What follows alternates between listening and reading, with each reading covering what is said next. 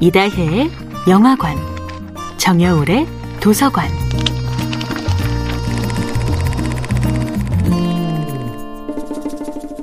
안녕하세요. 여러분과 아름답고 풍요로운 책 이야기를 나누고 있는 작가 정여울입니다. 이번 주에 함께하는 작품은 테드 창의 소설 당신 인생의 이야기입니다. 루이즈가 게리와의 사랑이 이혼으로 끝날 것을 알면서도 사랑을 택한 이유는 무엇일까요?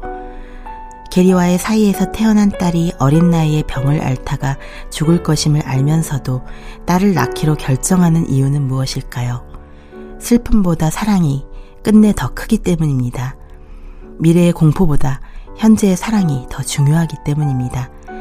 다시 딸을 낳고 수없이 상처받아 피눈물을 흘릴지라도 온 힘을 다해 그 딸을 사랑할 것입니다. 그 모든 과정을 다 알면서도 다시 그 시간을 속속들이 1분 1초도 빠짐없이 살아낼 것입니다. 테드 창의 소설을 각색한 드니 빌레브 감독의 영화 콘택트를 보면서 저는 무기로서의 언어와 선물로서의 언어의 차이를 깨달았습니다.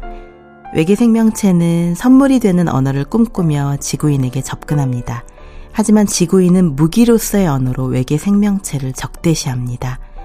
말이 전혀 통하지 않는 외계 생명체들이 무려 12개국의 상공에 동시 출현하자 세계는 경악하지요. 외계 생명체가 가만히 있을 때조차도 지구인들은 침공, 침입, 공격이라는 단어를 생각합니다. 루이즈는 통역도 사전도 없는 상태에서 외계 생명체에게 지구인의 언어를 가르칩니다. 그 1차적 목적은 우선 당신들은 무슨 목적으로 지구에 왔습니까? 라는 질문에 대한 외계 생명체의 대답을 듣는 것이었습니다.